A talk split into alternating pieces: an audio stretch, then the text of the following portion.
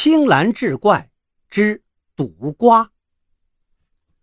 骊山马谷旁有个小村子，村里有个读书人和一个庄稼汉。读书人叫狼七，庄稼汉呢叫侯八。别看两个人身份不同，却是一对好朋友，亲如兄弟。这天，两人在一起山南海北的闲聊，聊着聊着打起了赌。狼七说道：“兄弟，我知道你是种庄稼的好手，尤其擅长种瓜。这样，如果你能想办法在冬天里种出瓜来，我就想办法让你家对门的月儿嫁给你。”侯八现在都快三十了，还是光棍一条呢。可月儿那可是村子里最漂亮的姑娘。狼七家是村里首屈一指的富户。他肯定有办法说动月儿家嫁姑娘。侯八一听，简直是喜从天降。他对狼七说道：“大哥，如果我能在冬天里种出瓜来，你果然说话算话吗？”狼七郑重的点点头：“那是当然，我狼七什么时候说话不算了？如果你真能在冬天里种出瓜来，你办喜事的费用我也全给你包了。”君子一言，驷马难追。红口白牙，老天作证。于是两个人就这么说定了。狼七走后，侯八不禁暗自偷乐呀：“狼七呀，狼七，这回你可是输定了。”侯八为什么这么自信呢？因为其实他已经在冬天里种出瓜来了。那是三年前的一个暴雪天，侯八无意中发现。在马谷的一个山洞里有一眼温泉，无论春夏秋冬都生长着草木。侯八心里想，这里可真是个福地。既然这么暖和，既然能生长草木，那会不会也能长出瓜来？于是他弄来了几粒瓜子儿，把瓜子儿就埋在了温泉周围的土里。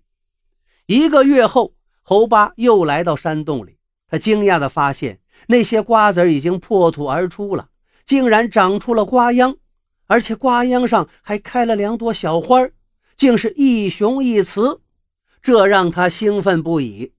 侯八把雄花摘下来，扣在雌花上面。打那以后，侯八就天天来这里。经过他的精心侍弄，居然收获了好几个又大又嫩的瓜来。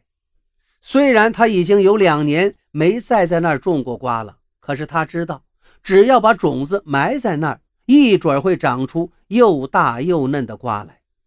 就这样，猴八开始种瓜了。正如他所预料的那样，他将瓜子埋进温泉旁边的土地里。几天之后，数十根瓜秧就长出来了。又过了二十几天，瓜秧上果然结出了一个个小小的瓜蛋猴八找到狼七，把他带到了温泉旁边。狼七一见是又惊又喜，对侯八说道：“兄弟，我说过，如果你赢了，我就想办法让月儿嫁给你。现在你果然赢了，老哥哥我绝不食言，你就等着好消息吧。不过你得把这些瓜看护好，可不能让外人接近半步。”侯八笑道：“大哥，你要我看瓜没问题，不过咱哥俩说的可只是笑谈，打什么赌啊？”娶月儿的事儿，我是想都不敢想。狼七正要问侯八想要什么，侯八摸了摸脑袋，说道：“我还是那句老话，三亩地一头牛，老婆孩子热炕头就够了。”狼七一听笑了：“你瞧，还说不想老婆，别不好意思了，兄弟，你就等着迎娶月儿吧。”接着，狼七果然给侯八张罗起来。也不知道他使了多少银子。五天之后，张灯结彩，吹吹打打，一顶花轿抬着月儿，真就进了侯八的家门。侯八原以为跟狼七打赌种瓜就是个玩笑的事儿，压根儿没往心里头想。兄弟之间开个玩笑，怎能当真呢？不知道为什么，自打侯八婚事完成之后，他可就再没见过狼七的影子。这家伙干什么去了呢？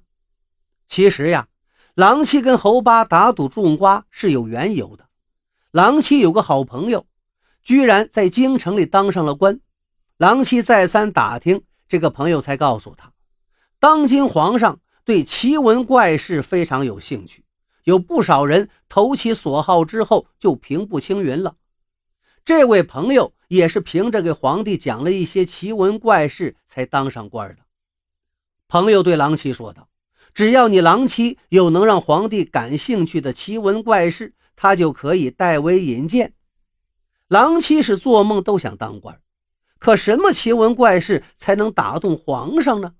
他绞尽脑汁也没想出来。可没想到机会是说来就来。有一回，狼七无意间听人说。侯八能在冬天种出瓜来，他顿时乐得喜上眉梢。大冬天能长出瓜来，不是奇闻是什么？皇帝听到之后一定感兴趣，于是他才和侯八打赌种瓜。郎七原先心里还有点七上八下，这大冬天的到底能不能长出瓜来？没想到这瓜还真就在冬天长出来了。看着绿油油的瓜叶和瓜秧上那小小的瓜蛋儿郎七知道自己升官发财的机会来了。于是他赶忙叮嘱侯八看好这些瓜，并且急匆匆地给侯八张罗好了婚事，自己就跑到京城见皇帝去了。